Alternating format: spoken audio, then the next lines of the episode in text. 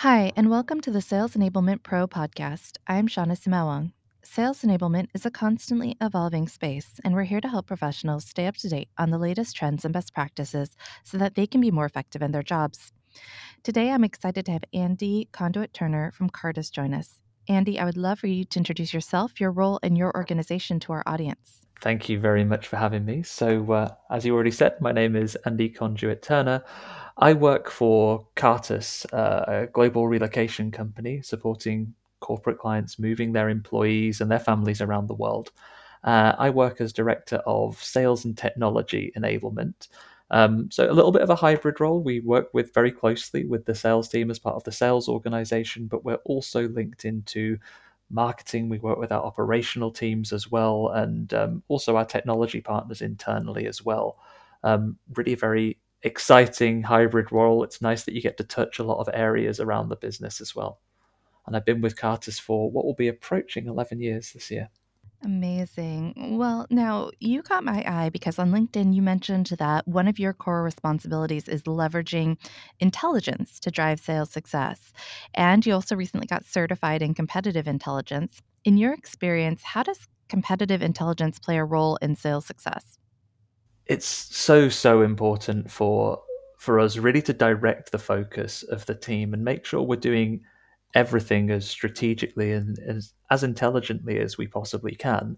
And it really helps make really deliberate choices as to how we would approach every single opportunity. Now, in our industry, RFP opportunities, the opportunity to partner with a with an organization, they're not particularly frequent. They come around three to five years, um, and so that building of a relationship and understanding how we can best serve that potential customer or retain the customer we already have really comes down to understanding not only what their needs are, but how the market is functioning. So, engaging with competitive intel, understanding what our competition's main values are, the areas that they are really focused on, and also the areas where we are able to best outperform those competitors is incredibly important. And making sure we give every response, every RFP that we respond to, every conversation our salesperson has with that particular prospect or existing client is really geared towards touching on the topics that they're going to be interested in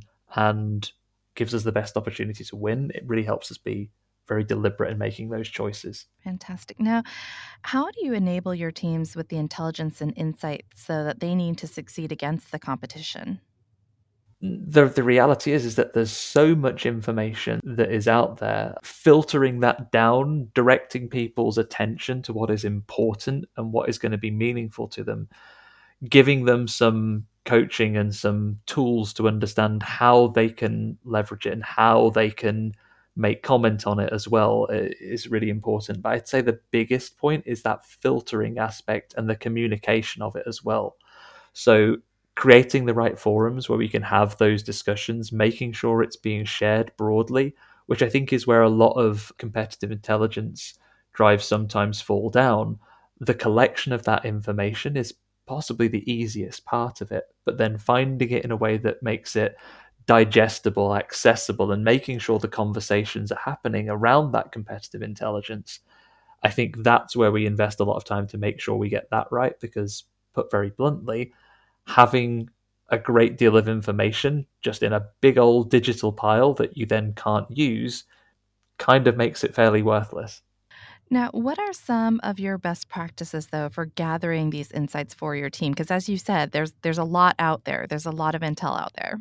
You're right. So we have a couple of methods that we use. We engage a supplier, so we work with a partner that helps us gather and store that information and provides us with a platform that we can use to make it accessible in competitor focused documents that are updated and have some great auto updating features that automatically pull in really nice insights. And we have analyst support on that as well that they can pull things like recent reviews or changes to their website or staffing changes or trends on where people are hiring or removing roles from the company so those automated tools are really solid in giving us a low effort, really up to date pool of that information. And the other pieces that I mentioned previously are really about that conversational portion and making sure that we're having the discussions about it as well. So, making sure we have a really regular cadence within our sales and operational teams where we can share the competitive insights, we can give our leadership folks the digest of the observations we've made and the approaches we're making on these things, and also making sure that they're directed to the right members of our development teams to understand what clients are asking for and how the competition is responding to it so they can use that as they formulate our own response as well. So, one of the best practices we like to have it there is build in not only that communication, but from that, really build up a good community approach and a really good culture of sharing and engaging with competitive intelligence. A lot of the information we gather outside of the automated tools is driven by the conversations our teams are having with their customers and the salespeople are having out there with prospects as well. So a lot of observations come from discussions in the field. So by building up that culture and encouraging people to share it freely when they have some really good insights or observations from out in the marketplace, and then getting those observations into the engine where they can be kept and stored for future use as well. Building up that culture is probably the best thing we can recommend from a from a best practice point of view. Absolutely. Now, workplace environments and buyer needs, I mean, I think everyone can agree, those have shifted significantly in the past few years. How do you go about keeping up with the trends in the market and also ensure your reps are able to keep pace with all of the changing intelligence and insights? So again, we can lean into that conversation piece, making sure that things that people are hearing are shared broadly amongst the team. But you're right, the agility that's required to make those changes is only becoming more and more important as I think the the challenges the last few years, especially in the world of global mobility, it's accelerated any form of change that a lot of businesses have had, how they're supporting their employees with relocating, the work shift towards enabling more remote work as well. So it's a lot about listening to what people are saying. We can observe it from our world in understanding the questions that people are asking us in RFPs. And again, that's where my team who are responding to those RFPs have a role within the wider business. We can engage not only with our salespeople, but all our development teams to make sure that they are kept on top of the questions that people are, uh, are asking today. And the reality is that questions being asked in RFPs today are the clients you're going to have onboarded in six months, a year's time. So, understanding the questions that people care about and their decision factors right now helps them invest properly in developing solutions that are going to continue to serve these people in in months and years to come. So we really look at the questions that people are asking and the priorities that people people state as well.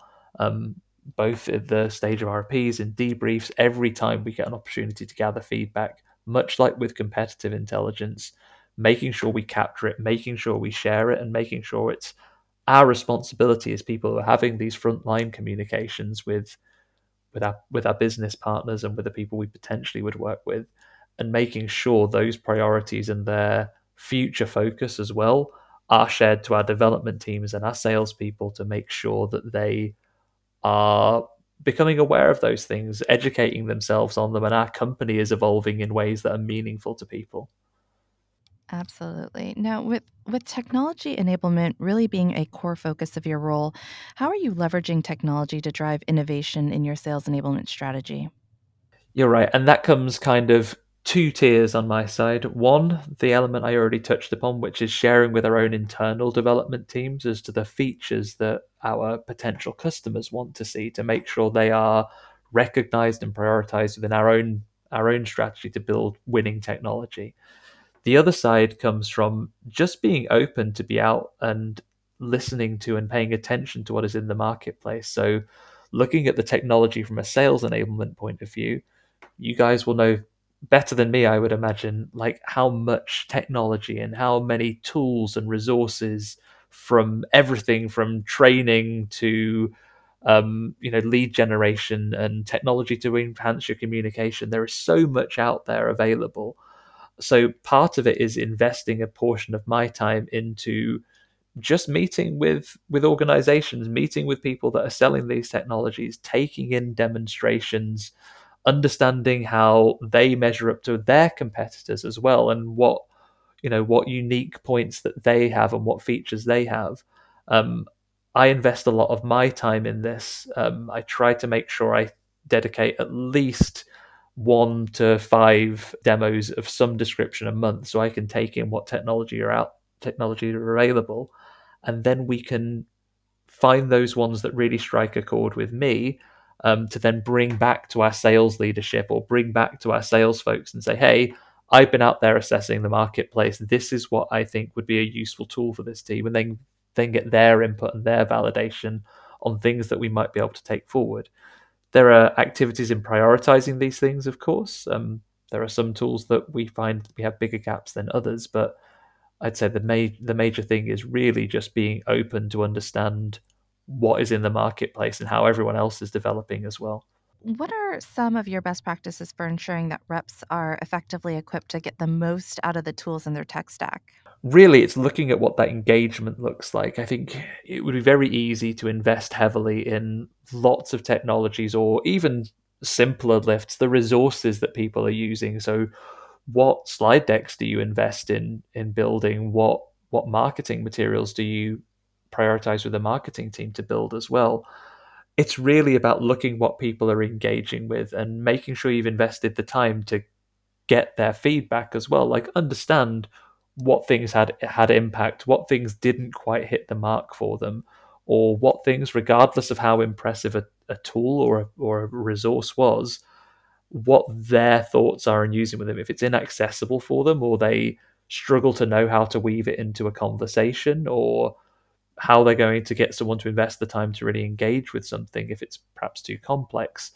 Those are pieces of feedback we need to take very seriously and we need to take back to our to our development of these tools and materials to understand how they're using them. So I think that feedback loop, not only from customers, but making sure our sales team are given good opportunity to share their feedback and the angles they want to take on these things, making sure we take the time to hear those and actually act on them is incredibly important for us to make sure we keep those conversations open.